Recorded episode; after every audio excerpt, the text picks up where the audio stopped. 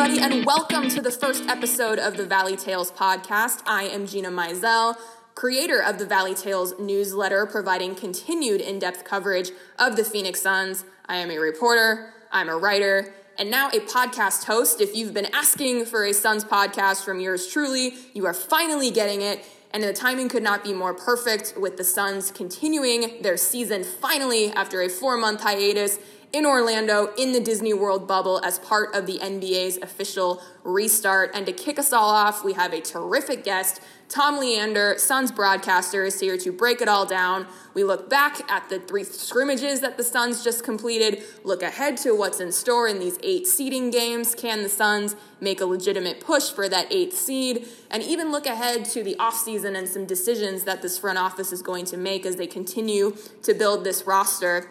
And then the conversation kind of veers in a different direction that I really appreciated. As a lot of you know, Tom's daughter Lauren has really become a public face and voice of the healthcare workers during this coronavirus pandemic. She was, of course, part of the iconic photo, the subject of the iconic photo of her silently standing her ground while protesters were at the state capitol during the stay at home order a few months ago. And again, she's just continued to use her voice on a very public platform. She's become a national person that that is just a voice for the healthcare force during this really scary and chaotic and sad time in our society. And I particularly appreciated this conversation because I mentioned this in the interview, but my younger brother is about to graduate from physician assistant school, from PA school. And so I am about to become a family member of somebody who is going to be potentially on the front lines of all of this or at least is is in this field and is part of the the force of heroes who are fighting for all of us and taking care of us and trying to keep us all as safe and healthy as possible during this pandemic. So Tom was really heartfelt, was very honest and very thoughtful, I thought, on just what it's been like watching his daughter sort of rise to this level and use her voice what it's been like to not see her in person really during this whole thing while she's been um, putting herself on the line and her colleagues are, have been putting themselves on the line. And it was just a really great way to wrap up this interview. So can't wait for you guys to hear it. And I just want to say thank you, thank you, thank you to everybody who has supported me with this Valley Tales endeavor. Like I said in one of my newsletters a couple days ago, it's been oddly therapeutic to get back to writing and reporting regularly um, after a pretty, it's been a rough couple of months or just a strange and challenging couple of months, I guess I could say. So, but the silver lining and a thing that I've really taken from this is your support, your continued readership, your social media banter all of that has been incredibly humbling and incredibly gratifying. And so, thank you, thank you, thank you so much for your support. And I'm so thrilled to be continuing to bring you the best coverage I possibly can as the Suns begin this restart. And this podcast is certainly part of that. So please tell your friends if they are Suns fans, if they care about the NBA, if they care about good sports writing, please share on social media. Do anything you can to help spread the word because this is very much a grassroots one woman operation at the moment. So any little bit helps. And again, I'm so, so appreciative of all of you and can't wait to see actual, real, quote unquote, NBA basketball here from the Disney World bubble starting for the Suns on Friday afternoon. So without further ado, here is my interview with Tom Leander. And so thrilled to welcome in our first guest on the Valley Tales podcast, the one and only Tom Leander. Tom, how are you today? I still think you have the wrong Tom, Gina, but I am doing great. Thank you so much. I swear you should have probably tried to get the uh, the mullet head Tom Chambers, but I appreciate more than you know being your first guest. Oh yeah. Well, when you asked me yesterday, you were like, "Are you sure you have the right Tom?" I was like, "No, I want the non-mullet Tom. I can't handle that at this point. It's too early in the restart to go with that." But it's been it's, very. It's fun. a podcast. This is not even. We're not even on video. It wouldn't. Even, you wouldn't even have to look at the mullet. It's true, but I appreciate the grief that you guys have been giving him constantly during the scrimmage broadcast. It's been fun to see that banter. yeah. Yeah, well, it, I, that leads perfectly into my first question as far as um, just the the restart, these scrimmages, getting back to somewhat normalcy. I mean, probably closer to normal than we've been in months, but just how has it been for you just getting back to um, being on the desk, doing the pregame and postgame show, halftime show, and actually seeing actual Suns basketball things happening on the floor? Yeah, it's uh, just what the doctor ordered, at least for me in my life. And I think pretty much the same for all my coworkers and TC and Eddie and K Ray and Tim Kempton and Al McCoy. I mean, we're all in the same building, spread out in little different areas. Uh, but uh, our broadcast director, Dan Siekman, has done a fantastic job making this happen. They parked a production truck outside of the old Suns Athletic Club, which has now become the Transformation Center. So they're running all the lines into that building. We've got our desk. We've got, you know, K Ray and Eddie are down the hallway in their closet, and then up the stairs are Tim Kempton and Al McCoy. So it's been wonderful seeing them. I mean, it's obviously still bizarre everybody wearing masks and we're trying to talk to each other through the masks so nobody understands what they're saying but once the broadcast starts the masks come off then they go back on and you know you still everybody's going through the same protocol and it's just like the vacation i went to in telluride a couple weeks ago you're in this beautiful vacation town and everybody's wearing masks and trying to avoid each other and sidestepping each other nobody wants to talk to each other so uh, there's there's no escaping it even in those most normal moments of doing a broadcast you're still surrounded by the reminders yeah, I was going to ask you if there were any certain protocols, but it, it, sounds like as soon as the, the you're not on camera, that the mask is is going on. Is that pretty much how it how it's been? Yes, and I have to give a lot of credit to Patsy Elmer. So Patsy has been the seamstress for the Suns. She stitches all the names on the back of the uniforms, and we told the story the other day. She actually stitched Chambers on TC's first jersey when he signed with the Suns in what 1988, I think. Oh, so wow. she's been around forever, and she's made these incredible customized face masks out of old uniforms, out of old sweatpants and jerseys and G League uniforms, Suns uniforms. So they're really sweet, and everybody was so excited. She gave me a whole bag full of masks to hand out to, to everybody there in the office in the transformation center. So everybody was excited to put those on. How cool! I mean, what a great way to continue to use your skills. As far as mm-hmm. we all we all need masks right now, so that's pretty awesome. Yeah, definitely. So I will say anything with the caveat of it's only scrimmages, it's only the beginning of, of this restart to the Suns season. Yes, but Mikal Bridges is an NBA All Star. exactly. That's why I was going to maybe not lead directly into Bridges, but just what have your biggest takeaways been so far in in these three games leading up to Friday's seeding game opener against Washington. If you had to pinpoint a couple of things, and then maybe we'll dive into those topics more in depth, but just what have been your biggest takeaways in, in watching this team back on the floor for the first time since March?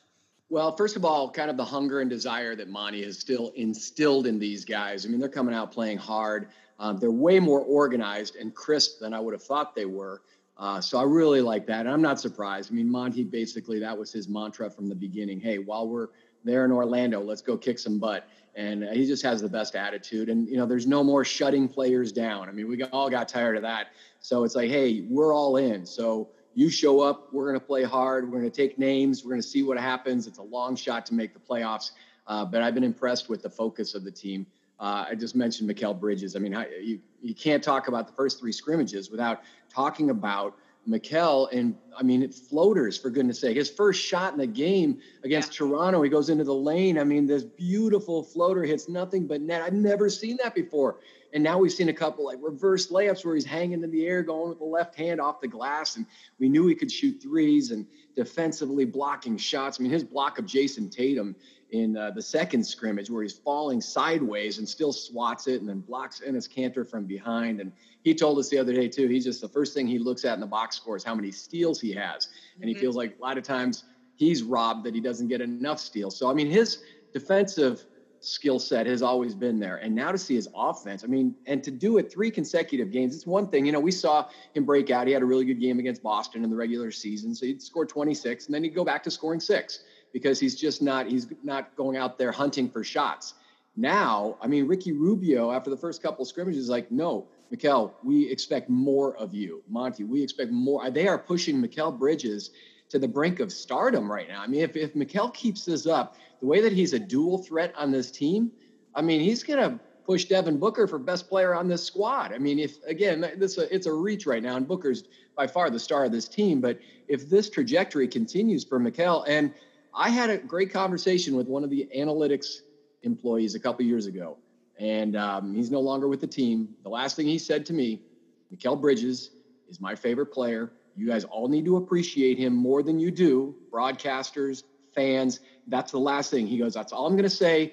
Come back to me in three or four years and remember exactly what I said. So I called him the other day. I'm like, dude, it's happening, you know? So that was, uh, that's number two. Um, and then number three, I think I still want to see DeAndre Ayton do more. Um, I love his attitude. We talked to him the other day. He seems to say all the right things, and then he goes out on the court and shows flashes. But we need to see that sustained anger, drive, fire, because um, he is so dang talented. I don't know if you saw that breakdown. There was Mike Schmitz yes, did a breakdown with him. Man, that was fantastic. And I, I have to remind myself how incredibly gifted he is and how well he's played. I mean, I went back on his numbers in February two games with 19 rebounds, two games with 17 rebounds. So, you know, I, gosh, I, I want to slap myself sometimes for expecting more of him, but, you know, he puts it on himself too. So as he went into the bubble, he talks about being dominating mm-hmm. and, you know, everybody talks about getting to the free throw line more. And the, the two three pointers in the first two games are great. But for the Suns to really achieve greatness down the road, they need him to become a monster. Yeah, yeah, I think you echo just a lot of. I, DeAndre Ayton isn't necessarily polarizing, but there's definitely like the segment of I feel like readers or the fans that are, are constantly asking for more, like you said, and don't always look at the bigger picture. And then there are there's people that see the bigger picture, and I'm not saying either is right or wrong because I think having high expectations for a number one pick is totally reasonable. But eh, yeah, I think Ayton is even though Bridges has played fantastically these in these three scrimmages, DeAndre Ayton is still the player that I'm most intrigued to see how he does in these eight games, just because his season was so bizarre even before COVID halted the season. And now we're going to get a chance to see him go against some good big men, the good competition, and yeah, seeing if in this weird restart that he can sort of establish some consistency here before heading into the, I guess, the real off season, and then what I think is going to be a really important year three for him. And there's been that, to me, realistic comparison to David Robinson, and I I compare him to David Robinson too, athletically, but also kind of personality wise. David Robinson wasn't like mean, tough guy shoving people around. I mean, he used his athleticism to be one of the top centers in the NBA. So you don't have to be a brute, right? I mean, he doesn't have to start knocking guys in the forehead with an elbow. Um, but I think he can be that kind of an agile seven footer that David Robinson was. I mean, you watch DeAndre run down the floor. I mean, and you, you forget how big he is until you stand next to him and how wide, sculpted he is. So he just has a lot of similar characteristics, I think, and that that's just such a good benchmark, I think, for who he could become. Yeah, to go back to Bridges for a second too. I mean, I think I think sometimes we need to be more um, just putting him when we talk about the young core of this team, fans or myself or anybody just automatically goes to Booker and Ayton, and I think that's correct. Those are the two cornerstones. But when you talk about the young core, I think Mikal Bridges is showing that he is in that camp when you talk about what this team is building towards that Bridges should be included in that, perhaps right next to the two cornerstones, the two, I guess, franchise players that this team already has. Yeah, because the third guy is Kelly Oubre Jr., right? I mean, if you're talking about the Valley Boys and you have the three headshot up there, it's Kelly's usually that third player. So Mikal, is obviously nudging himself into that conversation, into that picture, into that window of being one of the big three. And you know, I love Kelly too. Um, I don't know if there's frustration right now for him not being out there, for the team not having him out there, um, because it sounds like physically he's even said he feels good. He just needs to be mentally and spiritually 100%. And uh, you know, when everybody else is buying in, and they're in Orlando in the bubble, and you know, Aaron Baynes flies in after having COVID and, and Ricky and all the rest. I mean, you want to make sure that everybody's on that train, on the Herman Edwards train, right? Or the uh, Monty Williams train. So, like I said, I mean, Kelly is one of my favorite players just because he is just such a unique personality. Um, I love anything that's good for television and good for ratings because then people are watching, and he is great for ratings. I mean, there's just I don't I can't remember another player that just you know facially and just um, just his mannerisms on the court. I mean, I remember Gerald Green was probably the last Suns player where he was so magnetic on the court, you know, with how he played and just his personality and um, fearlessness, and, and that's that's Kelly. So I'm excited to see him come back at some point. I really hope he does play in Orlando. Yeah, and I guess with that praise for Bridges, I'm not cer- certainly not trying to discount Kelly Oubre and what he's brought to this team as well. It's just you can you can sort of see the young core sort of taking shape as far as the potential of what this group has. And with that said, besides Ayton's performance in these eight games, just what else intrigues you about how this is going to unfold? It might be similar to what you said about what you've seen already in the scrimmages, but just uh, we, we all know it's a long shot for the Suns to make that push for that final playoff spot to force a play in tournament. But so if it's just these eight games, like what are you most intrigued by as far as player development, schematically, um, just overall play? Like what most intrigues you about what we're about to see over these next two weeks? I was definitely intrigued by the addition of Cameron Payne. And after his first game, I mean, Tom Chambers and I are looking at each other going, well, found our backup point guard. And then the last two scrimmages, not so much. Definitely had his struggles. So we're, I mean, anybody who's trying to cling on to that one player who's going to forge ahead and, as in Monty Williams' words, seize that backup position uh, mm-hmm. behind Ricky Rubio. So still trying to figure out who that might be. Maybe it's not somebody that's on the roster right now. I like Jevon Carter a lot too. I'm not sure if he's really a point guard. I like him just as a bulldog out there making things happen. Elie Okobo, I keep waiting for that consistency to happen, and he shows flashes. And I, just a, another great kid, um, good skills, but you know, just again hasn't done it consistently. So trying to figure out down the road. Ty Jerome, obviously, um, athletically has really struggled out there on the NBA court right now, and I keep uh, defending him when I'm, you know, when we're watching games. I'm like, just give him time, give him time. I mean, Steve Nash wasn't a great athlete jumping out of the gym, but he was really smart. And then you remind yourself, now Steve Nash actually was a really good athlete. Like when you looked at him and his balance and his his speed and quickness and all the rest. So, um, you know, I'm not sure where Ty Jerome fits right now with this team. So outside of that, I'm really intrigued by Aaron Baynes. That's probably the first guy that comes to mind. Is he a part of the future? Um, I asked him that in, in an interview the other day. Okay, you know, he really enjoys it here in Phoenix and uh, has a lot of belief and faith in James Jones and Monty Williams. And, um, you know, obviously he's going to wait to see what teams throw at him because this is going to be probably his last big contract. Yes. So if you're a Suns team, you know, in the middle of the pack right now, you know, how much money are you willing to give Aaron Baynes versus a contending team where Aaron could push you over the top in the next two or three years? Um, and you know, I really like Dario Saric too. I'm a big fan of his.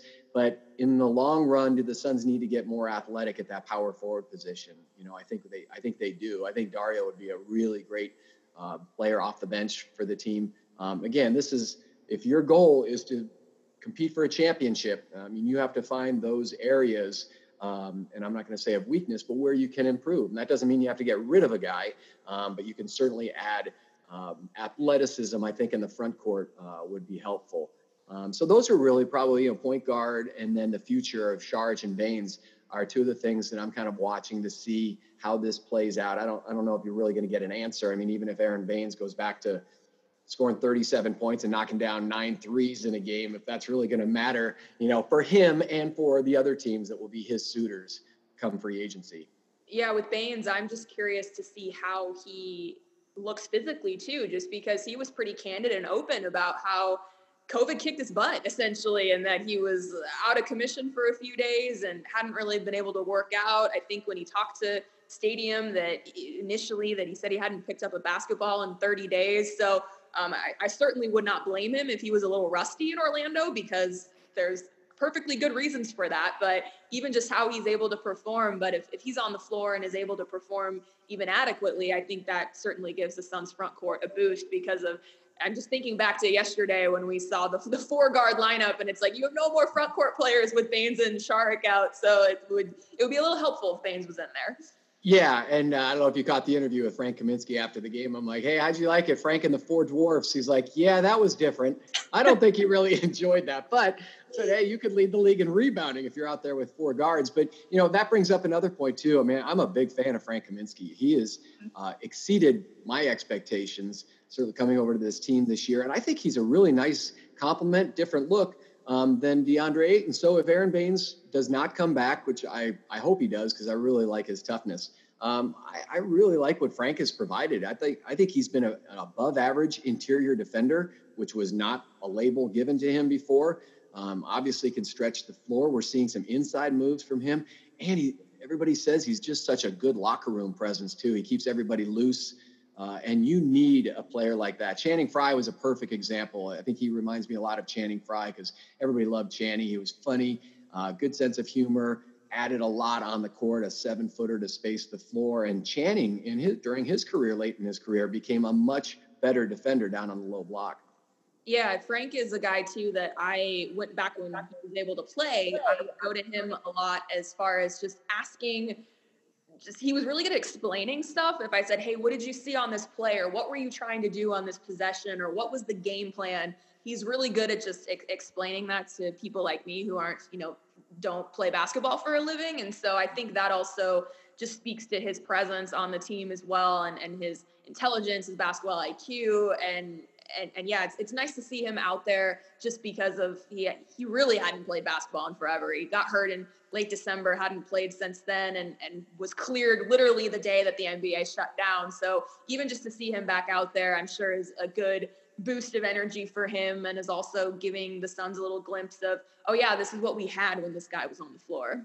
Mm-hmm. I like how you talked to him about your go-to guy. I mean, he was after. I guess it was early fourth quarter. We usually have to put our request in to Cole Michelson, who's there in the bubble, Suns uh, media relations representative, who is phenomenal, by the way. Cole Michelson, for those who don't know, provides you, Gina, myself, media with all the notes and information. Yes. And now he's setting up interviews. Man, he's just like he is a gem. But they're like, hey, who do you guys want to talk to after the game? I go, Frank like Frank, he, at that time he had like nine points and three rebounds or something. I go, no, I want to talk to Frank because he's going to give it to you straight. He's yep. going to, he's really good on camera. I think he enjoys doing TV. You know, a lot of these guys could, you know, take it or leave it. I think Frank really kind of enjoys it. And from our perspective, doing, you know, writing articles or doing TV shows, you want guys that like to be in front of the camera, that like to speak about the game and, and give you some substance uh, with the questions that you ask them.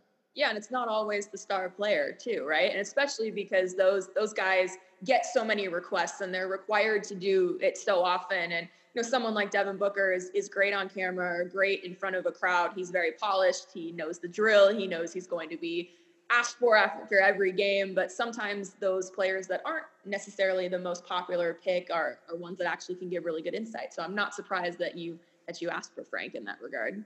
Yeah, yeah. PJ Tucker was another guy. I'm trying to think of other players that even if they weren't playing well, you wanted to hear from them after the game. Tyson Chandler. I mean, there were games he didn't play. I'm like, I don't care. I'd like to hear what he saw from the bench. Yeah. Because Tyson is another guy that was, you know, when you sat him down, boy, he was just a, a wealth of knowledge. Yeah it's funny talking about all these front court players. Uh, I mean, when people ask me about the off season and priorities for free agency or the draft or just moving forward, that's always the first place that I mention, besides backup point guard too. But the front court, just because the way all of the contracts line up. I mean, you mentioned Aaron Baynes is an unrestricted free agent this year. Dario Saric is a restricted free agent, and both Kaminsky and Cheick Diallo have team options. And so this is like this could look completely different surrounding DeAndre Ayton next year, or it could look exactly the same. But are, are those two positions, are those the, the two questions that you have about this team even moving forward? Or is there something else that you're like, I wonder what the Suns are going to do in the offseason when they look to continue to kind of tinker with this roster? Well, and that's the thing, Gina, is that stability is everything in organizations now, right? I mean, they talk about that even you know, with the Boston Celtics, you know, they did bring in Kemba Walker, but they have much of their nucleus from last year. Toronto Raptors lose Kawhi Leonard, but again, they bring back Kyle Lowry and Van Vleet and Pascal Siakam and um, Serge Ibaka. Stability is so important for the success of organizations.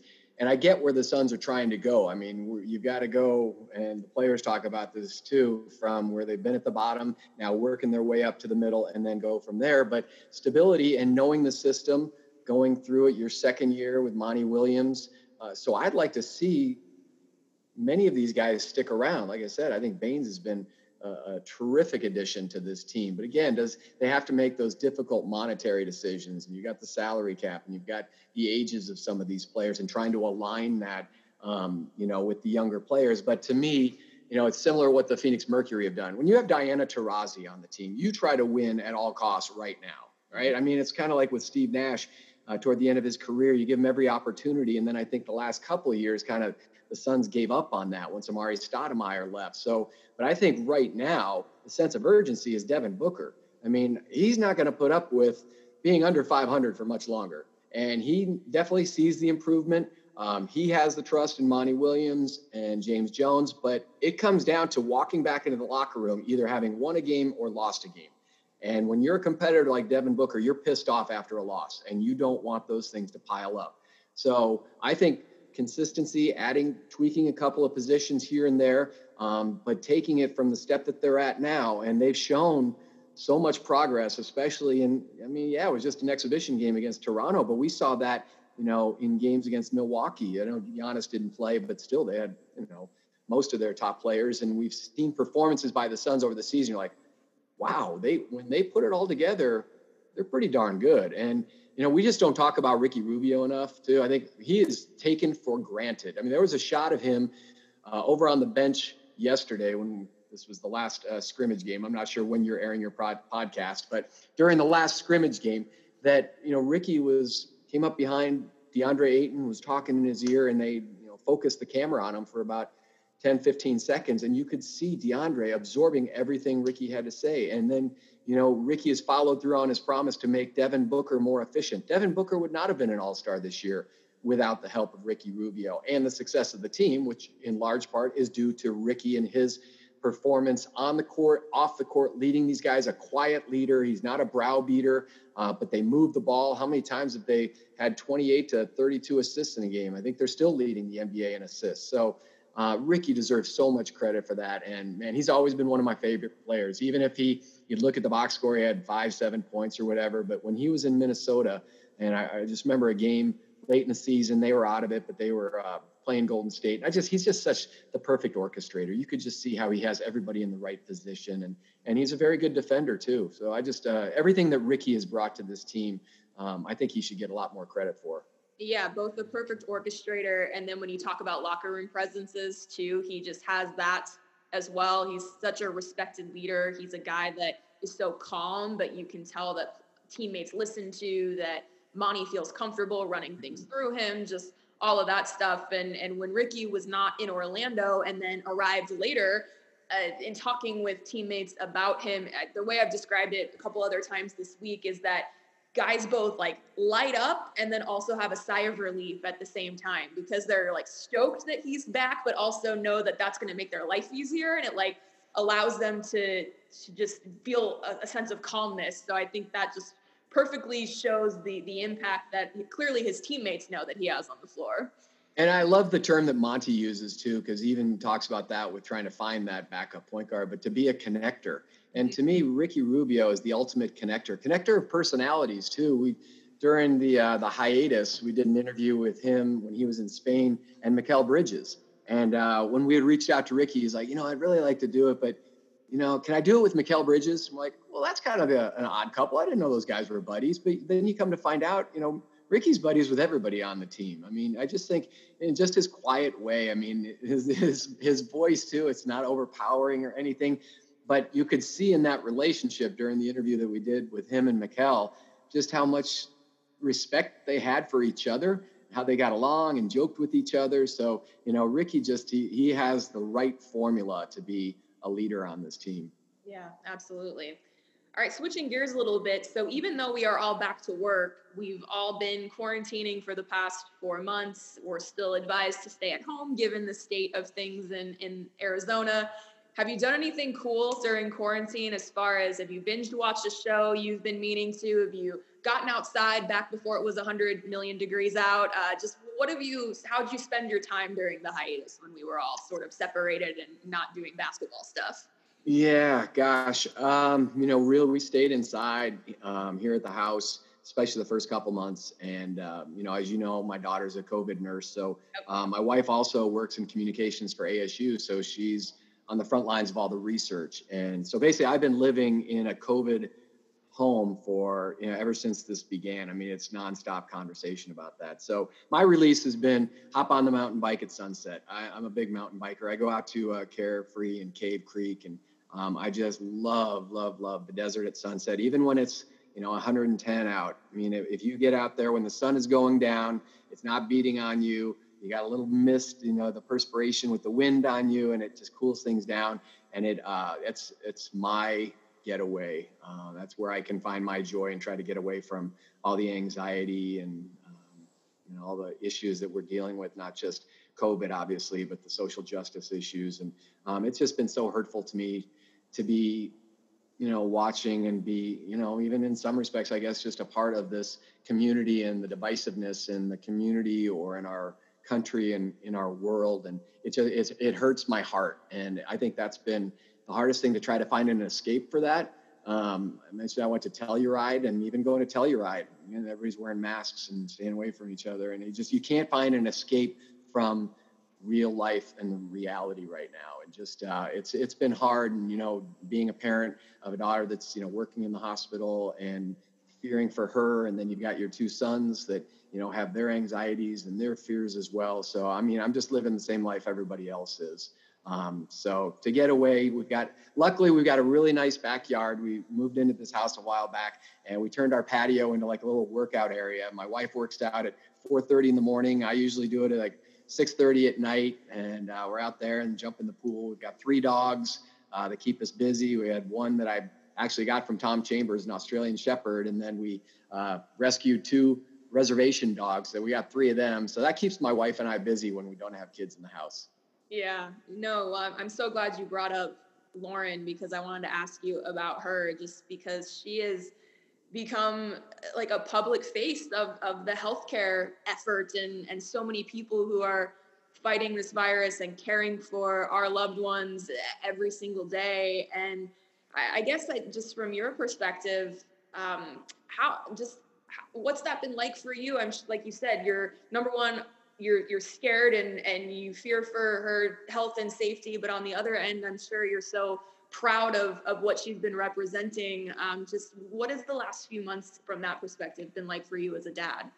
Yeah i think uh, still really hard to process. Um, you know i'll literally be I, I stay up late anyways. I watch SportsCenter and you know whatever games it might be on. I usually get my fill of sports information then. And sometimes you know, it'll be one o'clock in the morning and I'll go back and I'll pop on CNN and her first interview with Chris Cuomo and just go, what happened here? How, how did this happen?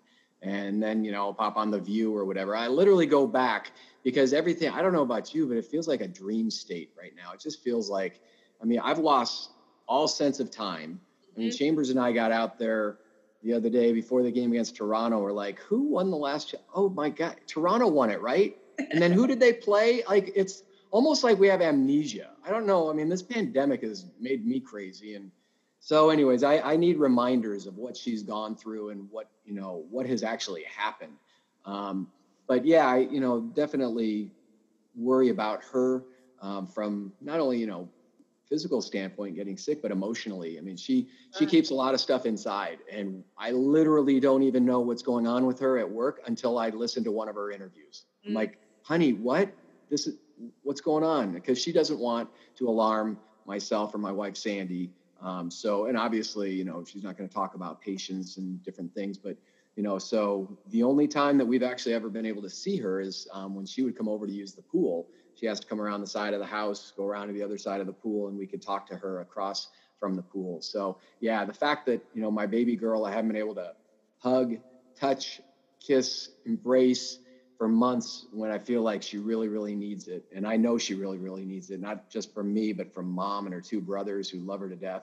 Um, it's been just the most bizarre experience, but at the same time, incredibly proud and just shocked too at how good she is on TV. I'm like, okay, mom and dad met in Tucson at the TV station there. I get it. I guess it might be in your genes, but uh, my God, you're on CNN with Chris Cuomo acting like you've done this for 30 years. Yeah. Like, geez, she's so uh, polished. Right. Yeah no, it's it's like the osmosis. She must have just absorbed it from watching you guys. But I was gonna ask too. I mean, at least locally, I mean, you've been a public figure in the Phoenix market for for so long. Like, have you? Did she ask you about going on TV and like, how do I do this, or was it all just natural from that perspective. Yeah, no, it all happened so fast. It wasn't like, okay, Lauren, come on over. We're gonna have a training session. Although right. I think mom did help out. She definitely has helped out way more than me because she's actually been Lauren's publicist. She's dealing with all the media requests, and you have no idea from around the world. It's mind blowing. Australia, London, Canada. She's doing conventions uh, for nurses and empowering women conventions. I mean, it's crazy. So luckily, my wife is like so good at that. That's kind of what her job is right now at ASU, media relations. So um, you know, she gave her a few ideas and you know, know sometimes some talking points or whatever. But I mean, Lauren, it's just it, it was nat. It's obvious that it's just kind of natural for her and just the composure. And I think the conviction too. So the composure comes with conviction of what you're talking about and what she is going through and the message that she wants to deliver. Um, but no, I, I sit back on, uh, no way. I would be stuttering and stammering on CNN for sure. I think one thing too that has maybe helped her a little bit is that you can do it from the comforts of your home. Um, now you fly out to New York, they put you in studio with all the lights and you know start you know putting the makeup on or whatever, and then now all of a sudden the nerves hit. Um, so I think that has definitely helped in her adjustment, but still she knows darn well who she's talking to and where this is being broadcast. So for her to find that comfort zone has been really impressive. Yeah, yeah, I know I shared this with you, but I'll share with the listeners too that uh, well, first of all, she's she, Lauren's got big fans in in my family because mm-hmm. I think my mom has seen every appearance. Because once I told her who she was, like she saw her on Cuomo the first time, and then I remember she called me. She's like, "Tom Leander's daughter was on Cuomo again," and I think she's seen every appearance. And then my younger brother is about to graduate from PA school, physician assistant school, in about two weeks, and so I'm about to become the sister of somebody in the in the healthcare field, and we have no idea where he's going to get his first job. It could be in an ER as well, or it could be in an ICU, it could be somewhere else. And so I think, number one, I'm already starting to feel a little anxiety or just uh, you know reality of what he could be facing here in the coming weeks and months and then also just and it just reinforcing the importance of sharing these personal stories whether we know someone who's gotten the virus and what their experience is like, or having someone we know in the healthcare field. Like, I think it's just so important to make these personal connections to what's going on, that it's not just these numbers that we see or these things that people tell us about what's happening to actually have those connections. So I think that's why it's so important what Lauren is doing because not just locally, but now globally, she's putting a face to what's happening in, in the world. Yeah. What's your brother's name? My brother's name's Daniel. Daniel. Well, God bless Daniel because that's like looking at a fire and running right into the heat. So, I mean, it's one thing when you're already there as a doctor or a nurse, uh, but God bless Daniel because, man, if you're ready to run into that fire, which is what he obviously is ready to do, to me, that is like even more courageous. I mean, you could take a career turn right now and go, yeah, not really sure. This is kind of what I'm cut out for. So, um, and, and it's just a blessing too that Lauren, again, it was a, a camera shot, a, a photograph of her at that protest um, with the three other nurses, and all those nurses um, deserve every bit as much credit. I mean, if Michael Chow, the Arizona Republic, had taken a picture of one of the other nurses, they would be the ones, you know, out in front and speaking on behalf of all the healthcare workers. So, you know, Lauren has continued to make that a point, and I definitely want to make that point really clear too. Is that you know we're it's a lot of this attention has gone to Lauren, but man, this is about everybody, the paramedics. I've got so many good friends that are firefighters, and they're the first ones to arrive. Um, and so, I mean, it's just uh, it, it's representative of the incredible courage of all of those people that have been there for us and continue to do that work and get up in the morning and you know go through there what's supposed to be 12 hour shifts but usually is 15 or 16 hours and then pick up extra shifts until the reserves arrived from other states, and you know we needed so much help there. So, um, like I said, I just I applaud the other nurses that, that were there with Lauren and all the people that not only she works with, but in all the hospitals too. Yeah, it makes what we do seem incredibly insignificant. Oh. And, I mean that in the biggest complimentary way, you know? Yeah, no, I, it, it's funny because, I mean, I, I joke about that as far, I'm talking about, you know, basketball players running up and down the court and yet at the same time i've i don't know about you how many people have reached out saying oh my gosh i needed this to see you know you and chambers out there hearing k ray and eddie i mean it's it's definitely something a diversion that everybody needed But at the end of the day, yeah, I realize, you know, my job is so insignificant compared to the people that are doing work. Again, my wife at ASU, the researchers and the scientists there, and coming up with spit testing to try to speed up the process. I mean, those are the heroes. Yeah, absolutely. Well, as insignificant as our jobs are, it's going to start for real on Friday with the Suns' first game against the Wizards. Just really quick before we go, um, what's your breakdown of, of, that game? Give me your elevator pitch on what you're most looking forward to about Friday's game. Well, thank goodness Bradley Bradley Beal's not playing. that guy has just absolutely destroyed us. I mean, I think he had that triple double, the overtime game, and Booker played really well too.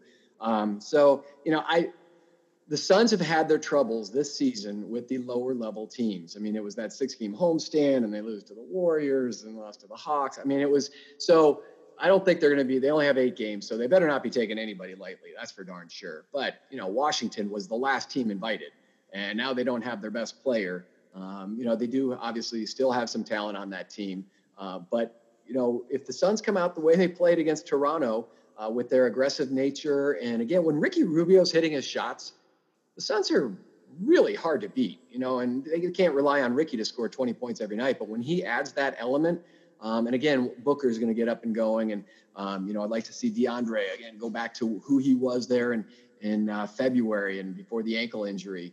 Um, but you know, definitely this first game against Washington, this needs to be a win for the Suns. Get off on the right foot. I mean, they only have to make up two and a half games. Sure, they have to jump over four teams, but a lot of those teams have some injuries right now. I mean, Sacramento, and then you know, San Antonio is without Aldridge. So it's it's it's not unrealistic to think that it's possible, but you have to win that first game because then you only have seven after that. You talk about urgency. you have eight games. You can't blow this first one against a team that doesn't have their best player. Exactly. Exactly. Well, I know I'm stoked to watch it. I'm sure you are stoked to broadcast it. Thank you so much, Tom, for joining me on the first edition of the Valley Tales podcast. It's been an honor to have you and can't wait to watch you on TV on Friday. And I can't wait to go back and tell Chambers that she wanted this Tom and not the other one. Yeah. You gloat. You are free to gloat. oh, first thing out of my mouth. Awesome. All right, Tom. Thanks so much for, for coming on.